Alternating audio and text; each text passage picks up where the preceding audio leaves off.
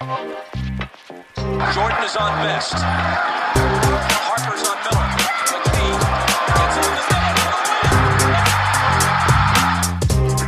Oladipo has it. Here's a long three by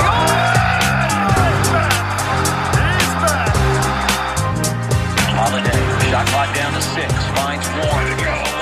Welcome to another edition of Indy Cornrows Podcast. I am your host, Mark Schindler. As always, before we get started, if you have not already, please be sure to rate and review us over on Apple Podcasts. That really helps us out, um, kind of expand the, the audience on this a little bit and just get some feedback. Always appreciate that. Of course, share it on social media and tag us in it too. Shoot us any questions or comments on there or on IC as well. Um, pumped to be uh, joined today by Caitlin Cooper. Um, we're doing our, our Tuesday 2I, except we're recording it on Tuesday instead of Monday because it totally slipped my mind. Uh, we were talking about this before we got on pod, but it has been, uh, it feels like Thanksgiving was yesterday, but it was three weeks ago. So it's just, uh, it's, so we're in an interesting point of time right now. Caitlin, how are you doing? I'm doing well. I'm doing well. I'm looking forward to getting to do these again. I mean, it, it, feels weird that the third Tuesday of the month is already on December 15th. But yeah. when you sent me that email, I'm like, oh, yeah, it definitely is the third Tuesday. But I think we got lots of good questions to go over. So I'm excited to dig into it. Yeah, I am as well. Um, before we dig into the questions, I, uh, uh, one piece of news that I thought, I mean, we just have to throw out here. I'm sure uh, everyone listening is aware already, but um, Giannis Antetokounmpo just signed his supermax deal a couple hours ago with the Milwaukee Bucks, which I thought was awesome. I was very happy to see that happen. Um, as much as the, I mean, that pretty much solidifies that the Pacers are going to struggle to get the uh, to ever get a top seed in in the in the Central Division, which I mean, divisions luckily don't matter anymore. Um, but uh, I don't know. What was your kind of reaction when that happened? Well, I think it's it's a victory for small market teams yes. everywhere in a sense. I mean, the the fact that he was willing to stay put in Milwaukee, that market didn't trump what he wanted to do, that, you know, even though I mean, obviously Jrue Holiday is an upgrade, like, and you know, everyone knows that I love the Holiday oh, brothers, oh, yes. but I mean, I don't know that I necessarily think they're like an automatic to go to the NBA finals. So the fact that he was willing to put um, ink to paper, pen to paper, I should say, to to sign there without yeah. full assurances of um, where what they're going to do in the playoffs this year, I think says a lot. But I mean, I guess he still has the ability that if he wanted to, he could probably leverage his way out of there. Like, I mean, I already saw somebody saying that. Yeah. Uh, yeah, I mean, it's it's similar to what Paul George was with Oklahoma City. I mean, there's been a lot of rumblings about how that went went down. You can't really untangle that web completely, but I think some of the understanding was like, hey, re-sign with us and if something down the road turns up and you decide that you want to move on, then we still have you and we can get assets in return for you. So, you know, and I, I don't know that that's going to happen with Milwaukee, but I certainly think he still has some degree of leverage on on what happens there. Like if that wasn't even a conversation when they signed the deal, but definitely a good sign for small market teams. Yeah, I agree. I was uh, I was pretty pumped about that, and um, a lot of people were uh, disappointed. A lot of the Miami people that, that follow me and I follow were uh, were upset, and I. Too bad. It happens. Uh, LeBron went there a couple, uh, well, uh, more than a couple years ago now. That's almost a decade ago. Oh my god, I just realized that. Yeah, he went to South. That was 2011. Wow, I'm getting old. Okay, um, but yeah, yeah, no, it was it was interesting. I'm excited to see how that plays out. Um, and now we and can. It- and oh. some impact probably on the James Harden market for the reason yes. you just said. Like Miami knows now we're not Giannis isn't coming here in a year, and the Raptors know now Giannis isn't coming here in a year. So that, does that make you a little bit more willing to give up assets that you would have maybe given up for him for James Harden instead? Like I don't know, we'll see. Yeah, exactly. It's uh, it'll be interesting. 20, 2021 uh, has a chance to be just well. No, it's not going to be as exciting as 2020. At least I hope not. Yeah, let's um, hope. But, let's yeah. basketball wise, yes. Uh, outside life events, let's uh, let's keep it at a minimum. Um, so, do you want to start off with a question? You want me to start off with a question today? Yeah, just to introduce once again oh, what, yeah. what our what our concept is is or you know honoring Reb Porter's old call of, of two minutes two ha with two questions two ha. We're each gonna come up with two questions each month about the current state of the Pacers, and then kind of just brainstorm and react to what we're thinking about. You know, taking a pulse on things. So yeah, I'll turn it to you and let you go. I came up with three questions because I have a feeling we might repeat one of each other. So okay, just in case I have an extra. Yeah, I mean, I'll come out guns blazing a little bit. Um, something that has stuck out to me just in watching again, it's it's preseason. I have uh, every tweet that I put out about the Pacers. I preface with it's preseason in, in parentheses. Um, but something that I have noticed, well, Victor Oladipo has been um, a little bit more bursty, looking like a little bit more athletic than he he had been previously. Um, looked honestly, I thought yesterday was the best off-ball defense he's played since he came back. Um, but he's not driving. Um, and I think again, it's still preseason, but it's a question that's definitely coming up for me. I, talked about it with Tom a little bit yesterday, but um, if Vic is unable to drive, you know, one on one, I mean, he's he's driving out of pick and roll a little bit, but he's still passing out a lot. Um, but especially in you know isolation, um, I think that's something that I don't want to say it's concerning to me yet, but it's something I definitely have a question about because if Vic does not have that ability um, to consistently drive on defenders when he gets mismatches, uh, that's something I'm a little bit um, saying worried about. Is the, I don't I don't want to say worried coming out of preseason, but um, it's definitely something that I'm keeping tabs on starting off the year. Yeah, I think that um, there was one spot yesterday where he kind of decided he was going to back the ball out. Yeah. And and dribbled in place for a little bit, and then as you say, he he flung up a three that went short of the rim instead yep. of, you know, when he's peak himself, you're going to see him reverse dribble like one of those old cars that you would have where you it's a internal coil and you pull it back a toy car and then it zooms. Like you're not seeing that same where he's going to reverse dribble and then zoom right at the defender where they have to make a choice about you know okay am i going to force him into rotation or contest the shot? That doesn't happen a lot but also i think one piece of that which will flow into my second question, but I won't get to it yet, mm-hmm. is that there's not a lot of spots in this offense for him to isolate. Yeah. Like you're not going to see a lot of that, which is a point on its own, but um yeah, I don't think he's he's it's it's some more of what we saw in the bubble so far, which isn't to say that that's where it's going to stay. I think so much of what he's doing is murky because all of it's been punctuated by these long gaps. Like, you know, he's out for over a year, he comes back and plays, then he gets back in the lineup and has, you know, back and and I believe an ankle injury, trying to think back clear to last, you know, March mm-hmm. or whatever it was. And then there's another long gap before he goes to the bubble and has to ramp activity back again. And now I know he said in the post game last night that he feels like, you know, I'm not as hampered by this injury. And now I'm having to get used to in my own body having speed again and knowing when to hit the brakes with a little bit more of explosiveness that I have. But I mean, obviously went up for the dunk and did not jump off of his left leg again and got rejected by Andre Drummond pretty hard.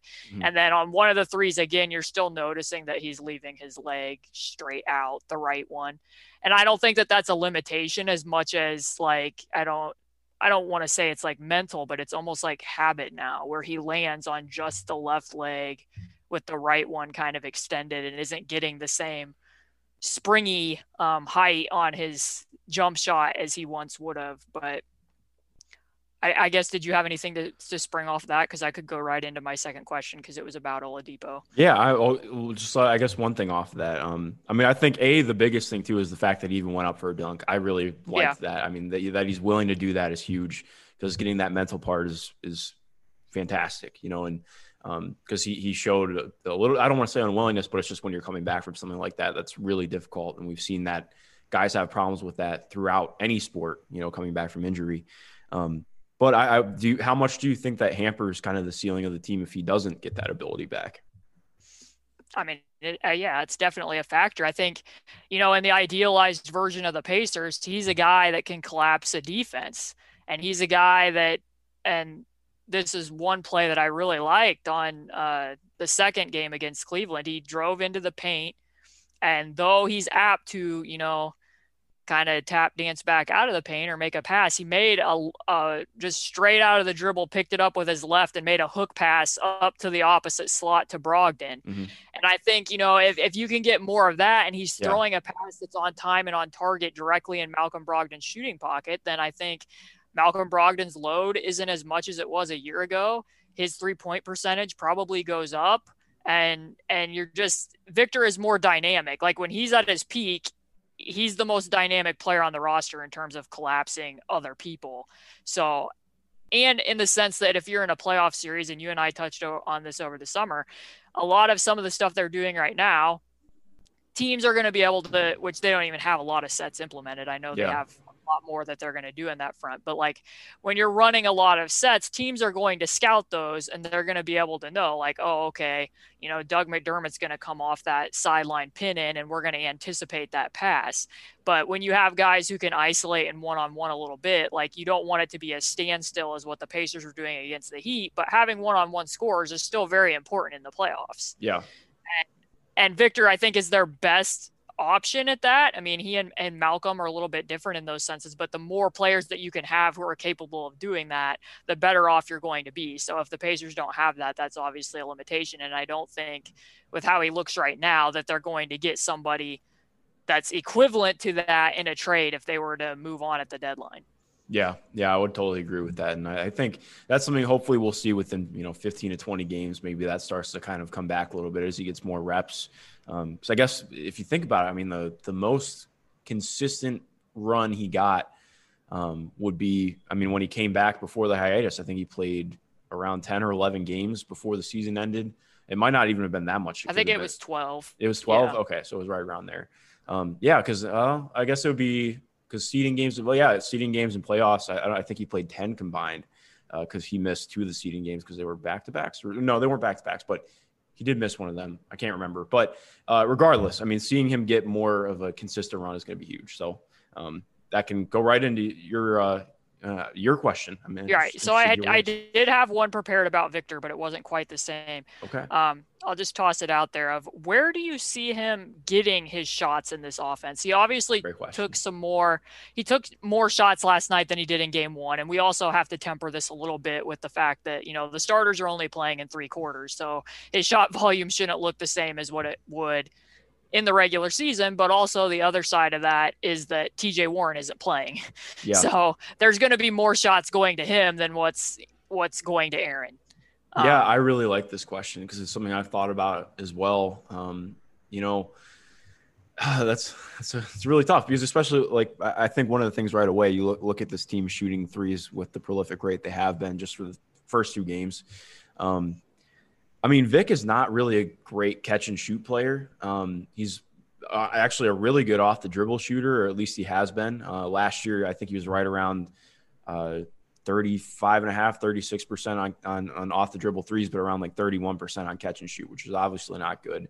Um, but if you're taking off the dribble threes for the most part, it's, I mean, they can be in the flow of the offense, but it's not going to be as in flow as if, if you're getting it from a catch and shoot. So, I mean, I guess you could look at it in terms of he's closing out a shot clock like that, but then also, is that the most efficient shot you're getting?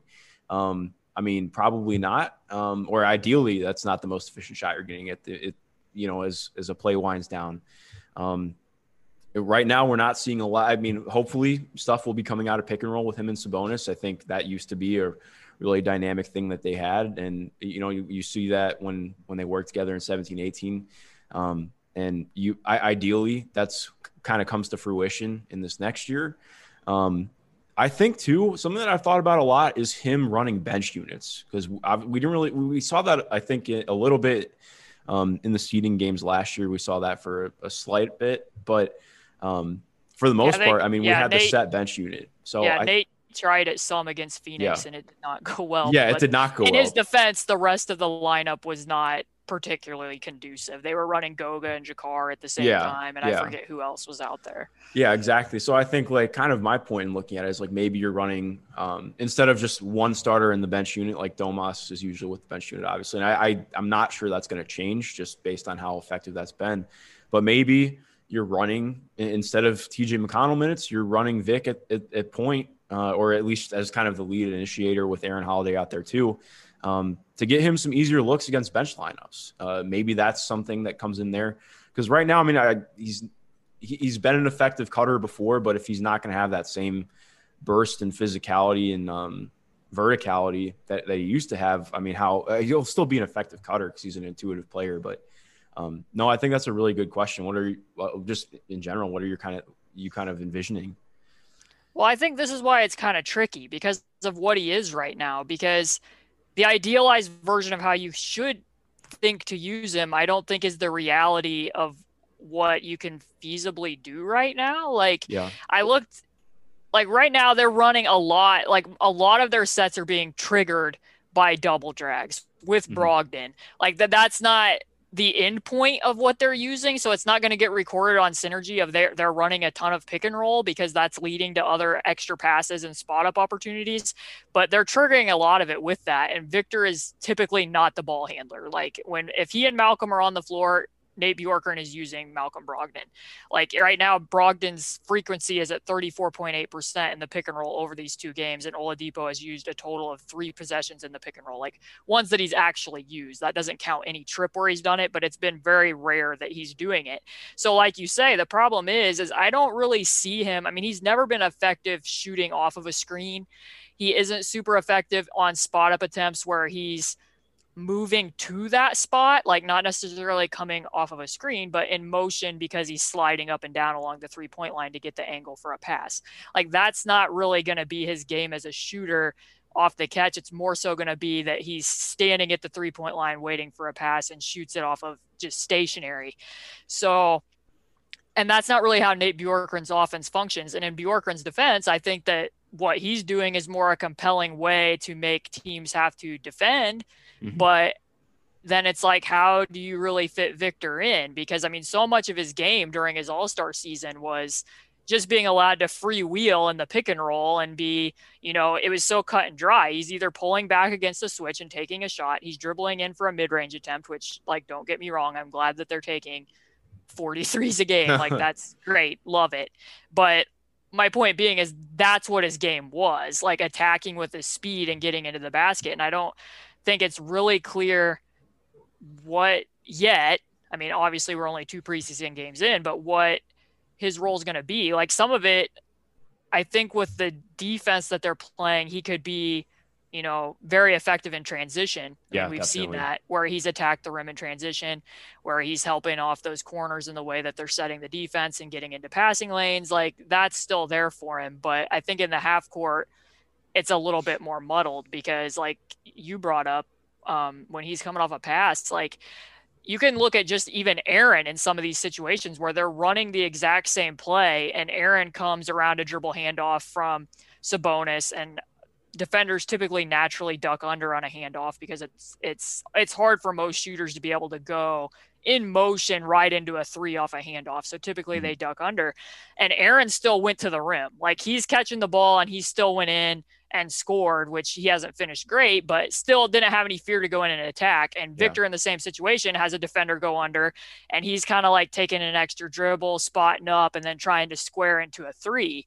And he's just not doing that yet. So I don't feel like it's super clear what his role is going to be yet, but obviously we'll see more against the Sixers and then as the season actually starts. But I've babbled on long enough to No, no, that was great. into the to the that, second that question. actually leads right into my second question. Um, you know, I something that I'm thinking about, and again, again it's just two preseason games, but um, you look at 43s last night, 45, which was just remarkable to, to even be able to say 45 on uh, on Saturday. I mean, 45 would have broken the franchise record if that was in the regular season.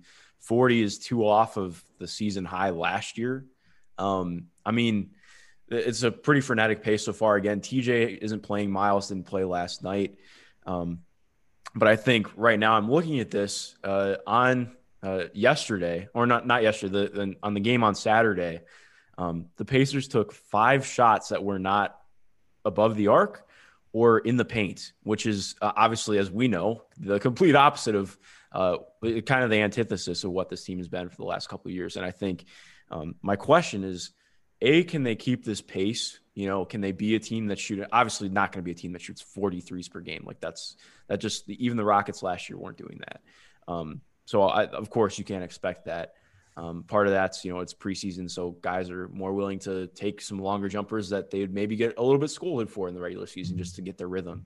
Um, but you know, is it po- how how can they can they keep this pace up? Can they be a team that's shooting this high volume?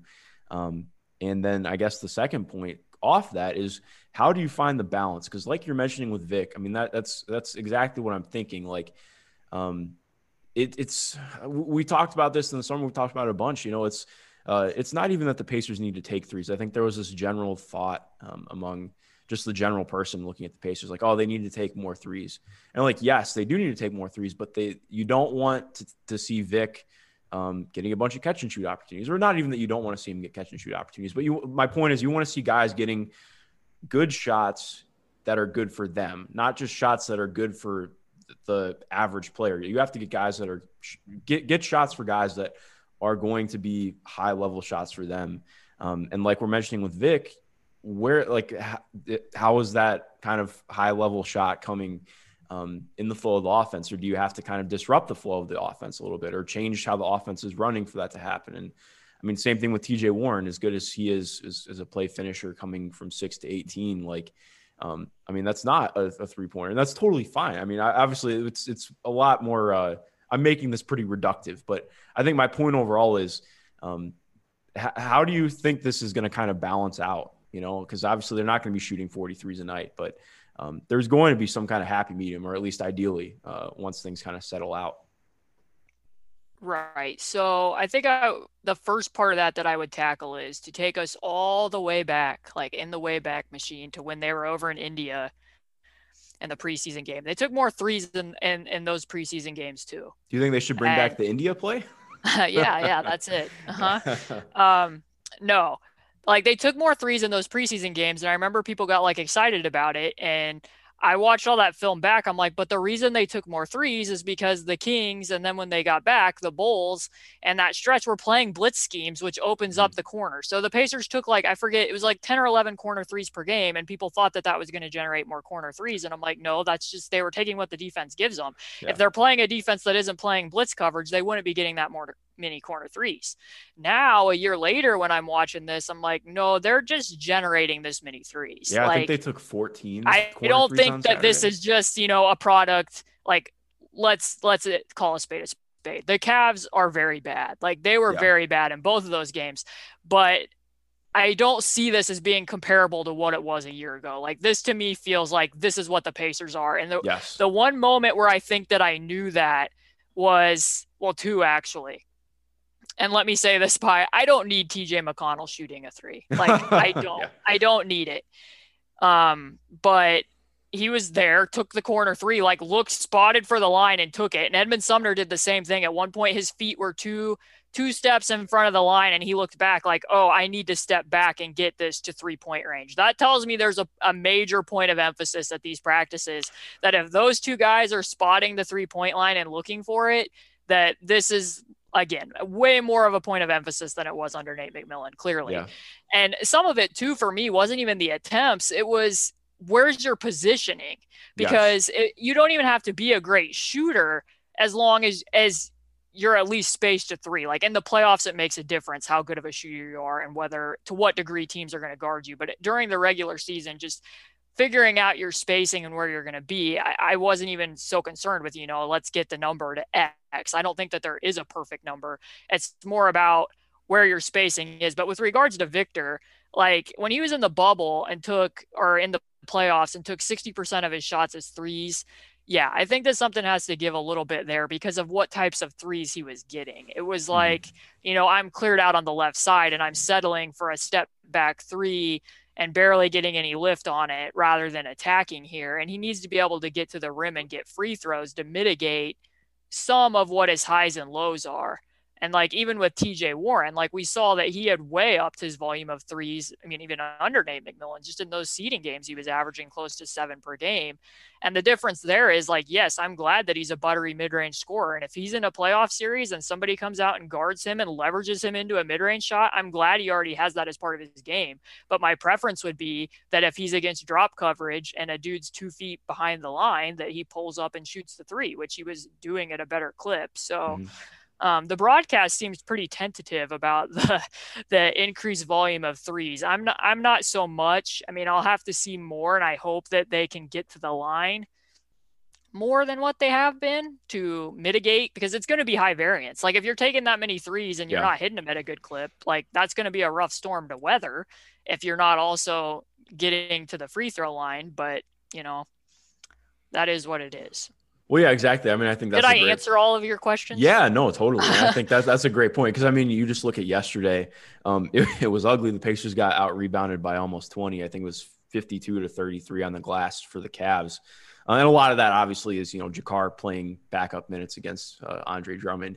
Um, and Nano Ball. Yes, Nano Ball. It, while, while fun, I am not uh, too excited to see that play out in the regular season against uh, against the 6'11 big. Um, but yeah, I mean, I think if if this team is is playing last year, I mean, they probably lose by 10 or 15 last night. If they play the exact same way, just with shooting, you know, 10 of those are, or 20 footers or 18 footers instead of taking the three. I mean, I think it's a it's a big difference. Um, so yeah, and I, I, think that was that's just more of an observation too. But there's still a lot of work to be done on rebounding. There were a lot of uh, um, kind of I don't I don't want to say lazy, but just like rebounding positioning is something that I I am going to be keeping an eye on this year because uh, there were a couple like Isaac Okoro came off the gla- came onto the glass uh, yesterday. Uh, there, there's a lot, but yeah, I think that that definitely answered my questions. Um, yeah, and that's going to fit into a piece. I, I just have to preface this one to everyone listening that I apologize for the question that I'm about ready to bring up. Oh, I'm because excited. I apologize for it, but I am who I am and I have to ask it. Um, in general, what is your thoughts on the ball pressure defense? That's a good question. Um, and let, let me just lay out a little bit before I turn it to you, just mm-hmm. for people um, that basically what the Pacers are doing is if if the Cavs made a shot, they're typically picking up with one full court pest or a three quarter court pest off of the inbound pass. And then occasionally they're bringing that prowling guard and picking up at half court. But at, at the very least, after a make, they're picking up at full court. And if the ball gets swung, like I had a picture even today, like Andre Drummond is on the logo probably 10 plus times over these two games. And Sabonis is all the way up on yeah. him pressuring the ball. So um, what's your thoughts on that? Yeah, no, that's uh, that's that's funny. I actually kind of made note of it yesterday. Um, I think uh, I will again, you know, like we'll mention for like the 17th time this pod, was preseason, so I'm trying to kind of weigh that too. I thought maybe part of the reason why they're they're doing it so hard, like I, I mean, Sabonis all the way out to the logo was ridiculous. I was like, I this makes no sense. And that was part of why they were getting killed on the glass. yes, because he's 30 feet from the yes, basket. exactly. Like, so like you're that... just asking a lot for him to go that far away and then have to come back in to box. I mean, and, and the same would be the case for Miles. If he yeah. was healthy, I don't want my rim protector 30 feet from the basket. Like, Exactly. Okay, anyway, sorry. Yeah. Go. No, go no, on. you're good. Like that. So that was one of my thoughts right away. I was like, okay, well, maybe the, they just want to go really hard with it in preseason to try and emphasize it. But at the same time, like I, I don't know, I feel like they wouldn't be going at that extent if it's uh, not something that's going to be a focal point. Um, I also I I just feel like maybe I'm wrong in this, but just my opinion with, with at least with the starters, with some of the guards, like if you look at Sumner, um, I think he's someone who I'd be comfortable having do it. TJ McConnell, you know, just because given uh, he's not a great closeout guy, but he's feisty at the point of attack, so he's he can at least do that. I think that's fine. But I mean, Vic is just I think something that's really changed with me with with how much more in depth I've gotten with looking at the team. He's a fine on ball defender, but he really makes his money off ball. Um, oh no, and he, I think yeah, he, he, needs to be the low man. he needs he really struggled yesterday a little bit on ball against Darius Garland. Um, or I, I don't want to say struggle, but I mean he got totally shook at the top of the corner at one, at not corner, uh, at the top of the key at one point. Um, and he, he, just can misstep a little bit and really try and gamble on ball uh, when he's on ball. So I just think that the guards that are in place aren't necessarily the best guards for uh, this aggressive of a defense. I don't know. Maybe I'm wrong in thinking that. Um, but just because if you give up a drive, like, I mean, if you have really, really quality uh, guards in terms of lateral quickness and their IQ on ball, then yeah, I think it's great because the, the only issue for me is you're, you're giving wide open lanes to these guys if you misstep. Um, like when I was watching tape for Cassius Stanley back at Duke, they would do that with him all the time because he's very good on ball, has some fantastic lateral quickness, but he has very poor footwork. So there were times where I, I, I don't know if you remember the name Elijah Hughes. He was uh, hyped for being the top isolation scorer in the country last year out of Syracuse. Um, in the game against Syracuse, one of the games against Syracuse, I should say. I mean, Cassius picked him up full court every single time there were, you know, as the game went on, Elijah started picking up on, um, you know, how to get him to misstep pretty early on. And then there were four or five times where he had a wide open lane to the basket just because uh, Cassius misstepped once, you know, uh, before they even got to half court. So I think that's something that I'm looking at. Like, okay, well, th- there's the, you're relying a lot on your guards not messing up on ball if you're willing to have them play that far out. Um, but that's just kind of one of my thoughts on that. Okay, so yeah, I like what you bring up about Edmund Sumner and TJ McConnell because th- this is already TJ McConnell's game. Like, let's face mm-hmm. it, this guy going back to his Sixers days likes to pressure inbounds passes and pick up 94 feet. Like, that's who he is. And I thought in part when we first saw this that, like, okay, TJ Warren's out with plantar fasciitis. They're playing a small guard lineup. And at first, it was pretty much just Aaron doing this when yeah. the starters were out there. And I thought, you know, maybe this is what Aaron's been told that, hey, when you're in the game or when TJ McConnell's in the game, we want to pick up full court because this is something that Nate Bjorkgren did with the Santa Cruz Warriors. When I watched those games, I knew that this was a possibility, but in my head, I was like, well, when he was coaching in Santa Cruz and they ran this system, the Santa Cruz Warriors had the, the worst offense in the G League that year. And not because Nate Bjorkgren was running bad sets. They just didn't have scores. They had really bad shooting that year. Like, so it felt like this needs to happen to juice their offense. Like they need to be super aggressive on defense in order to create pace, get more possessions, and be able to get out and transition and score because that's the only way they're going to score. Yeah. But then when they were doing it in preseason and Aaron goes to the bench and TJ McConnell's on the bench and then Malcolm Brogdon's picking up at three quarters court, that really brought Yeah, I'm not a big fan of that. Because not only because like and, and Brogdon gets somewhat of a bad rap because he his problem more so is that he struggles in rear view pursuit when he gets clipped by yeah. a screen. Like he's not terrible on ball against a guard when he isn't being screened. It's just a matter of is this why are we giving him so big of a load? Like, why does he need to be picking up three quarters court when he has this long history for picking up nagging injuries? And, and last year we saw him wear down with a bigger load as the season progressed until the point where he was out then with the hip tear or whatever ended up being. But like as you say, the risk that you have here is like the benefit of doing it is you're either going to speed up your opponent or like what we saw in the first few minutes of the second game, you're going to be slowing them down and getting chunks of minutes off the clock or creating a quick turnover. Like, I understand what the benefits are, but you're really risking giving up five on fours. And there's been a lot of blow blowbys in these first two games, which again, it's preseason. There's no win or loss. Like there's not some, you know, great motivator. But I felt like the Pacers, as Nate Bjorkgren said, were putting out a lot of effort in these two games. Yeah. And that's why it's a little bit concerning because it's like they were they were really competing full out, trying to earn deflections and what this new scheme is, and they were still giving up these five on fours. So like it's like when Warren gets back, is Brogdon gonna be in the prowling guard role full time? Like, and I don't want it to be Victor either for the reason you just said. Like, I want him roaming the other entire floor and being really aggressive in the gaps and what their scheme is. So that's confusing for me. And then, like, I'm sorry to the listeners for this very long rant, but I I need to bring all of this up because uh, the next point is this. I'm not sure I understand why they thought that they needed to do this because they had a top six defense last mm-hmm. year.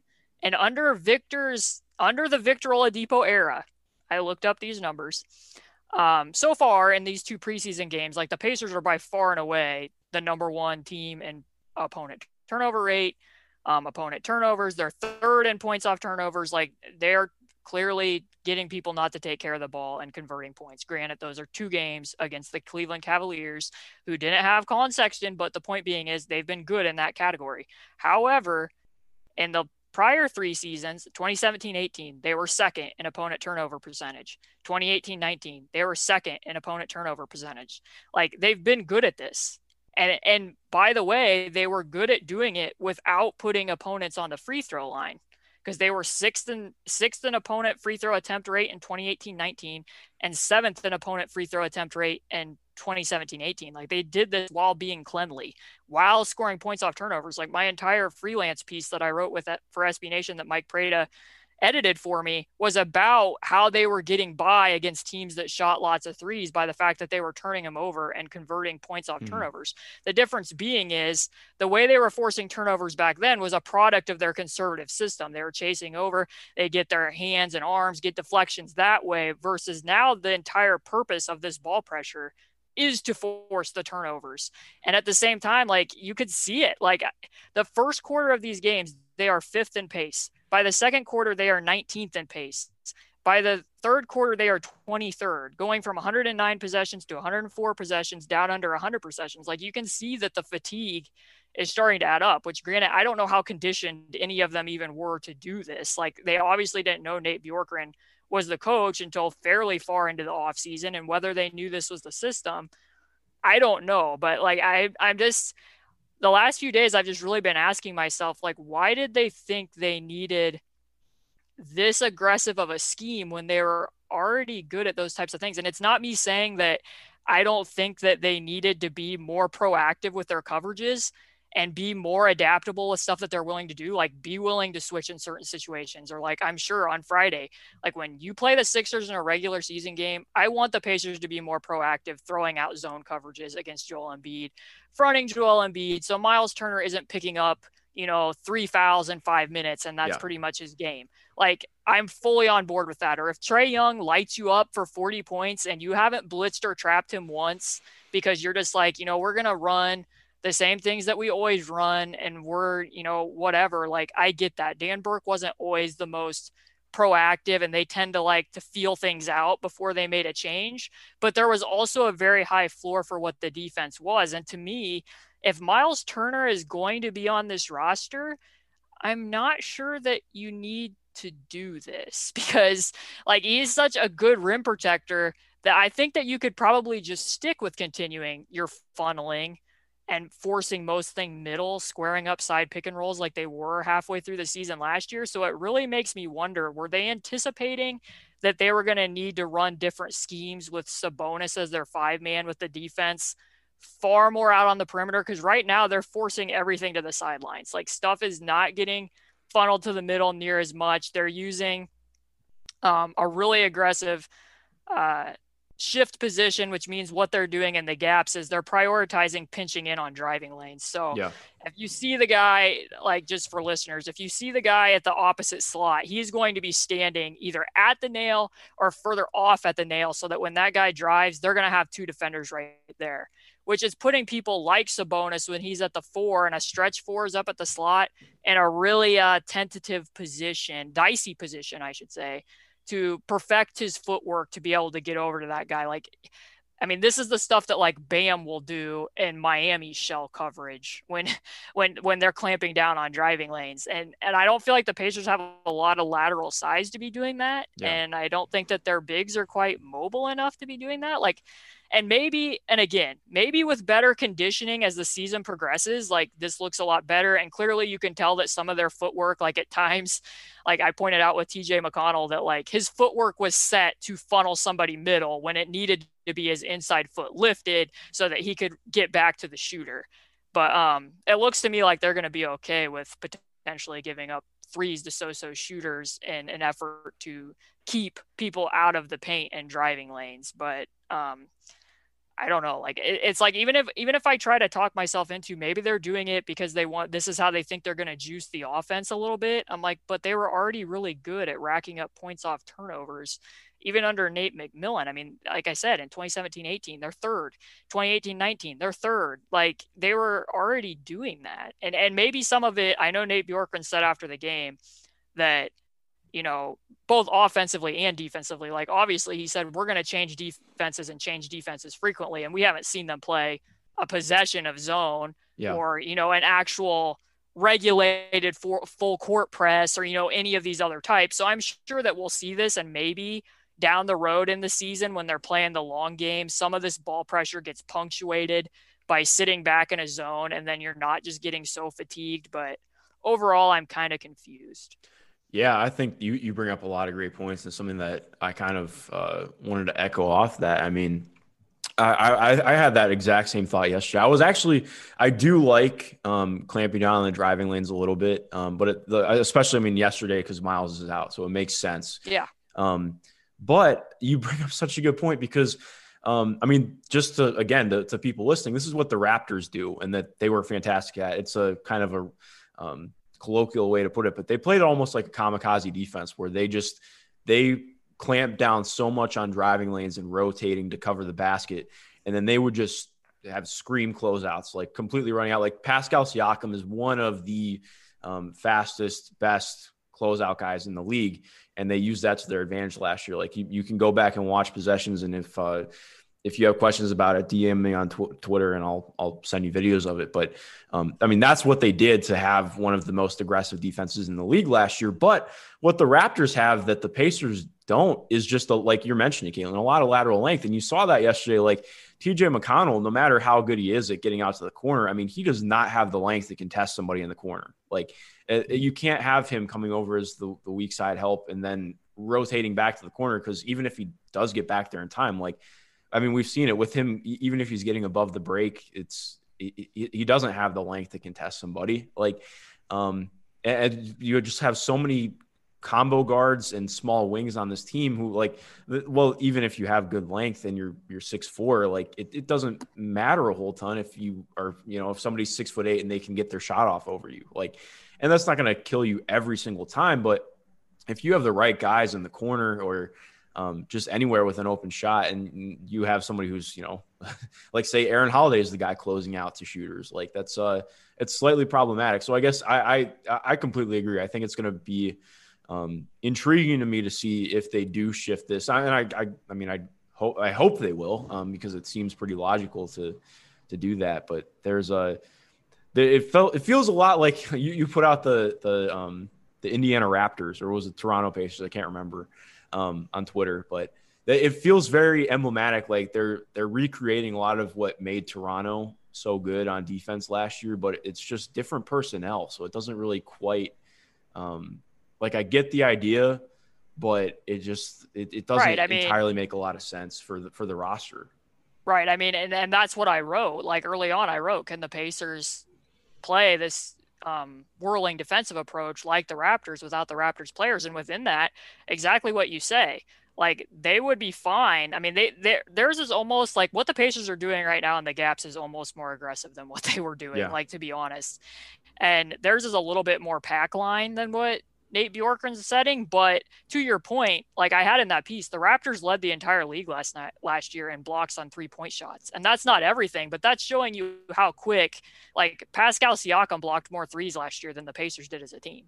Yeah. So did o- so did OG Anunoby, I believe. So um, that just shows you how quick they are at closing out to the perimeter. Like, and some of the possessions I showed in that article, if people want to go back and look at it, like Pascal Siakam will literally have his back turned to the corner and be able to make up like three or four steps on a pass to be able to get this. It's movement. ridiculous recovery and that's ability. that's why I asked that clear back then because, and again, you know, you don't know what they might be able to get in the trade market. And obviously, like Gordon Hayward, I think would have fit much better into a switching system. Like he doesn't get enough credit. He's a much better defender than people oh, think yeah. that he is. Like I'm not at all insinuating that he's Pascal, but he would have fit better into like the switching kind of amorphous rotating style than than what they have right now. But like you say, like on the one hand, I was like, oh, now I know why the Pacers have so many combo guards because they're like going to exhaust them hounding people and they're gonna have to rotate them in and out so much. Like honestly, like that's it what I thought. Like and like in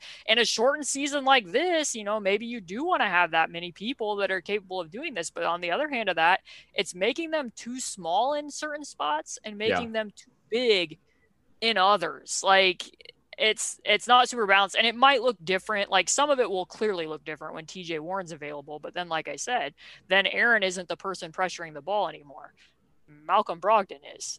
yeah. And and the funny thing is is is um I don't even know if I touched on this. Like I talked about how cleanly the Pacers were under Dan Burke in terms of sending people to the free throw line, and when they were in the bubble. Um, there was like this whistle crisis going on, if people remember it. Like yeah. the referees could not keep control of their whistles.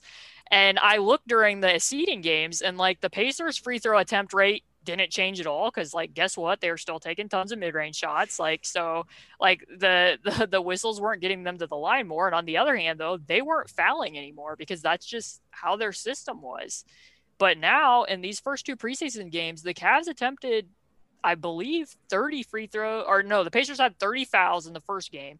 I don't remember how many they had in the second, but right now their opponent free throw attempt rate is at 0.457.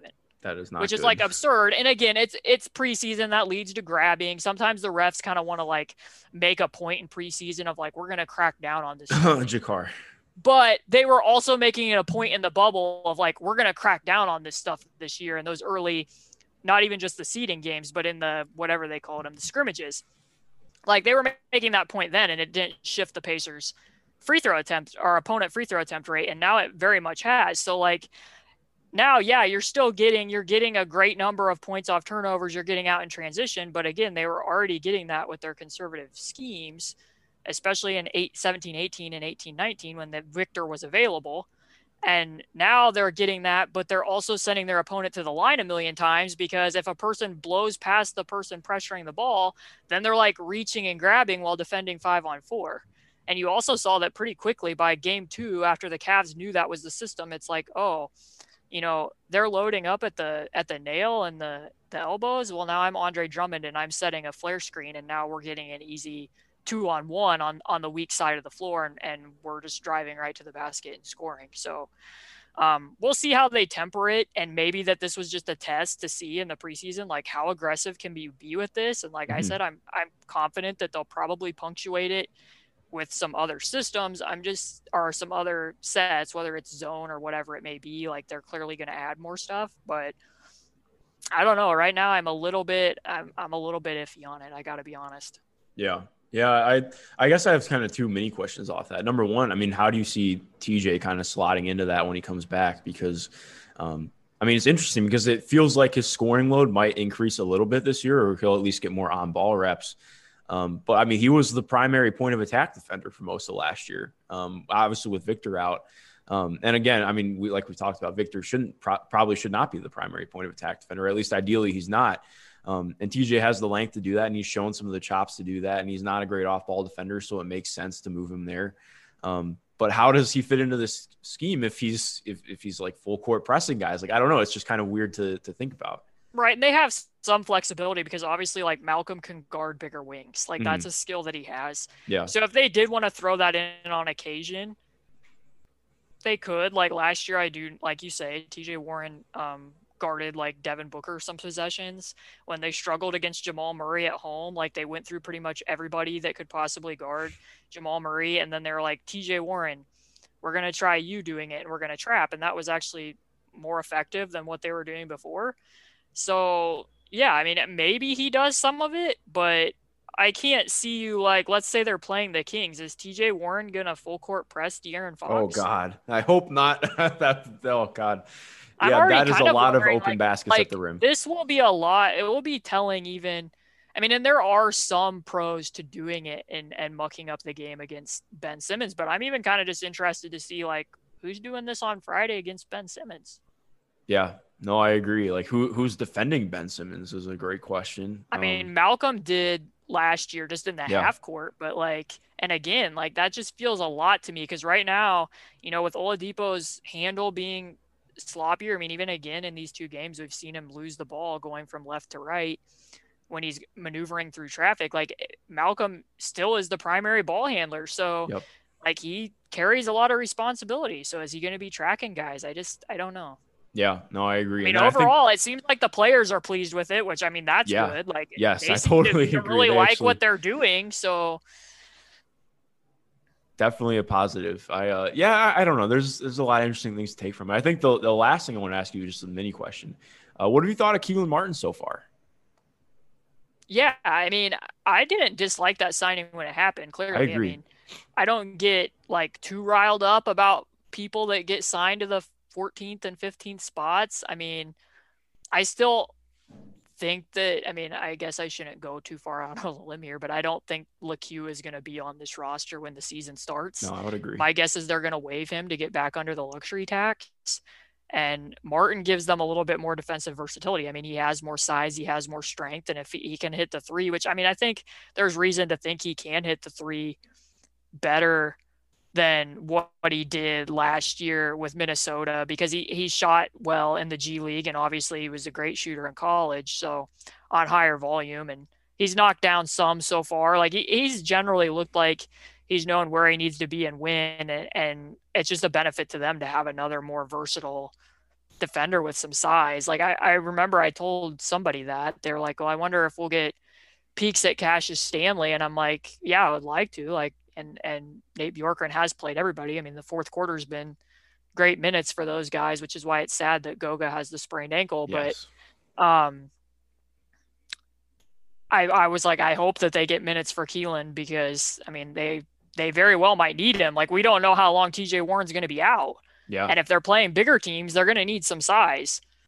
Yeah, no, I agree. I think I I've a I've really liked him. Um, he moves really well on the court, and he's um, he's still kind of uh, I mean not kind of he's definitely undersized to be a four, but he at least right. makes it possible for Justin Holiday to not have to play the four, um, which is ideal because as much as Justin is is good at doing that, um, if you can have somebody with more size, more length, um, just more ability to give you versatility on the roster, I think has been huge. So I'm, I'm excited for him going into the year. He's shown a lot. So um, we'll kind of see with that. I mean, yeah, he even showed, I didn't, I, I didn't know a ton about his game because obviously I didn't uh, watch Butler a lot, but I, I, watched a lot of him with the Wolves last year. And um, I, you know, I was uh, kind of more bullish on his shot than some people were because they had a, um, I mean, the Wolves were just a bad team last year. Their offensive talent was uh, so poor.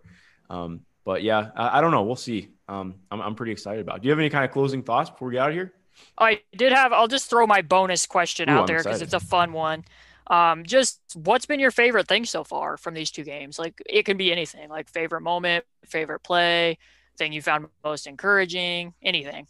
Oh, that's a that's a great question. Um, I would say when Miles went to do the ball reversal, took a step to the, I mean, dribbled, took a step to the right, and then pumped a three. Uh, that was fantastic because uh, Tony East put that video on Twitter. Um, if that was Miles last year, that ball is either A, going the other way, or it's uh, going to somebody else's hands. Uh, so I thought that was huge. Like, again, it's just one game, but it already feels like there's a small difference, or at least a, a not, not even small, there's, there's a difference in um, how Miles is at least uh, attacking the offensive side. So I think that was a that was definitely my other than so and other than the two times in the first game when he had the wide open corner three. Oh, we can, yeah, against the zone, and then thought he like grew handles suddenly, and yeah, and another time dribbled it off of his foot. And, baby steps, but, right? But I was to that point, like the fact I very much want him to be taking transition threes. That that would open up a lot for them. And not just if he makes them, but the setup of the threat of what that does if you have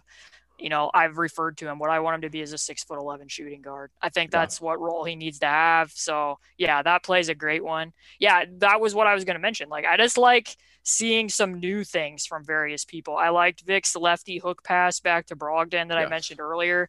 I like the point Sabonis sightings. yes. Growing in number, especially because on a couple of them, the one in the first game, he he went to the right side of the floor, which from the long study thing I did, like a lot of times when he was bringing the ball up the floor, he was a, a, wanting to go left and go into a left dribble handoff, whether anybody was over there or not.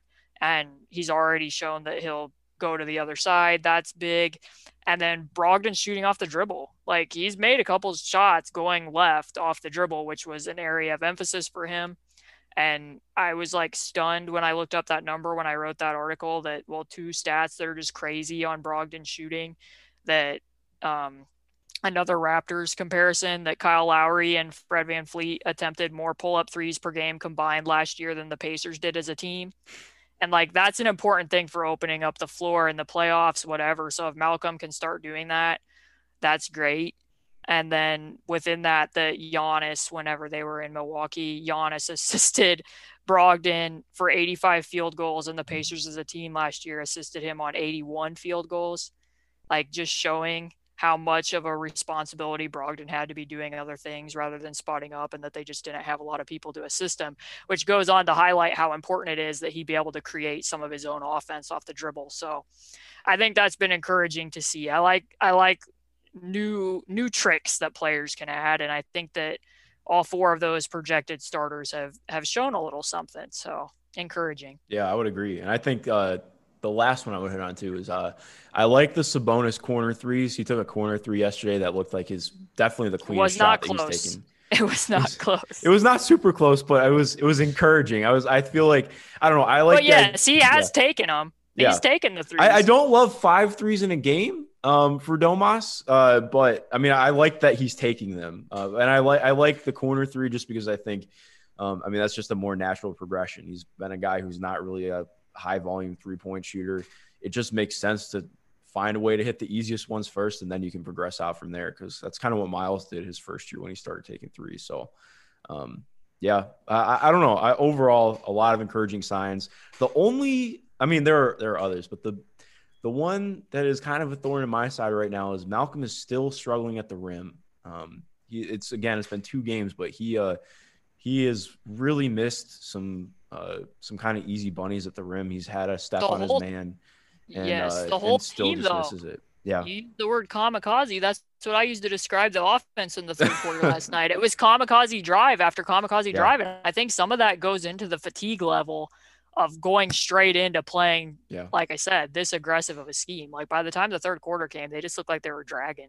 But yeah, like hopefully he can convert. That was another thing that he said whenever he was talking that not just shooting left, not just going left as a shooter, but also finishing left at the rim. So we'll see. Yeah, I'm definitely uh, I am definitely hopeful, but we have a uh, we have lots to look forward to. Um, it's kind of exciting to actually uh, you know see things that a coach talk the coaching staff talks about uh, with the front office. So for you know in the off season it actually comes to fruition a little bit so it's uh, that's been exciting also a little bit disheartening because you know like you mentioned with uh, like you know sumner and uh, everyone else who's actually spotting up um, and forcing themselves to be behind the line it makes you kind of question how big of an emphasis it really was from the coaching staff the last three years no, um, I don't think it was. Yeah, exactly. like it, it, was talked about as being an emphasis, but yeah, no. I, but regardless, I digress. It's uh, we we have a lot to look forward to. Um, you have anything exciting coming up this week or, uh, or that you're working on that you want people to know about before we get out of here? Oh yeah, it's it's very random. As you know, I have impeccable food takes. Like, oh yes, you do. Um, yeah, I mean, popsicles great. Um, unfrosted pop tarts, delightful. Peanut butter sandwiches. Pop tarts. Yes, we don't need Mark. We do not need frosting on pop tarts. Wait, there like, are. I didn't know there were unfrosted Pop Tarts. Like that's a thing. Yes, like a plain Pop Tart that's like brown sugar and cinnamon, but not with frosting on the top. Wow, never I've never, I've never heard of that before. Okay, well, here's the analogy that you need to know. If if you have a cake and a pie before you, which one do you want icing on? Oh, the cake. Right. So is a Pop Tart more like pie or more like cake? I guess it's more like pie. Okay, that's a really good analogy. See, you see, like yeah, that totally and, makes sense. And here's what I'm telling you: go to the store, find the next time you're willing to go out and like um, risk being at the store. find brown sugar pop tarts and melt butter on top of them after they come out really of the good. toaster. I'm telling you, it is a huge W, like much better than the frosted ones. But, anyways, as you can tell now, I have impeccable food takes. And in addition to dipping peanut butter sandwiches in chili soup, also good, a good pairing. That actually um, does sound like it would be good. I'm not really a chili person, but I do. I mean, me and my dog go through like a jar of peanut butter every week, so that is a. Yes. I, I will have to try that. I think this goes back to my Indiana rural upbringing of being at school lunches where this was regularly served, and now it just is normal to me. But anyways, I I was approached by a foodie blog to share my food takes in relation to the Pacers. So soon I will be comparing the Pacers to pizza ingredients. Oh, I also I think clearly, I know who you're talking to. I, I think I, I I'm in touch with them as well. So we're we're uh, we're both writing for that. Which is clearly much needed content. So soon we will be able to see this. Yeah, I agree. I think that the biggest kick I've been on with food recently is I started eating fruit snacks again, and it's been a it's been a it's been a great oh, I journey. I haven't had fruit snacks in like three or four years, and uh, I was at Kroger the other day, and I was like, you know what? I'm gonna buy some fruit snacks. I've already gone through like six of them, so it's uh the, the the only bad part. I was talking to one of my friends today. I was like, you know, the only bad part about fruit snacks is there just aren't enough in the packet. you get through them so fast. And you're like, well, I'm I'm still hungry. So what am I supposed to do now? But or it's they're uh, loaded with cherry ones that I don't want. oh, I I- love the cherry ones. I think Oh, I have cherry cherry, ones, cherry and grape right now. Oh, I love them. The cherry's my favorite. the grape flavor, is though. good. The Grape, grape is is really good. good, but I'm I'm a big fan of the cherry ones. But anyways, I'm sure you people are tired of uh, hearing us talk about food. if you really want us though, maybe we'll do like some bonus food pod. Who knows? We're almost uh, this is uh, this is episode 99, so the next one's episode 100. Maybe we'll just have a random food pod uh, for episode 100 of a, of a basketball podcast. Sounds, sounds Soon pretty good to me. enough, there'll be comments saying, "Please no, no Yeah, more maybe. discussion of this." Hey, well, you know, we saved it for the end of the pod, so that's something, right? Uh, well, to everyone listening, thank you, of course, for listening and keeping posted with us. We appreciate it. We'll have a, a lot, a lot of content coming out soon uh, as games start to unwind and the season starts to unfold a little bit. Um, as always, like we mentioned at the beginning, be sure to rate, review, share the pod. That that really helps us out, and most importantly, just have a good rest of your day. Thank you for listening.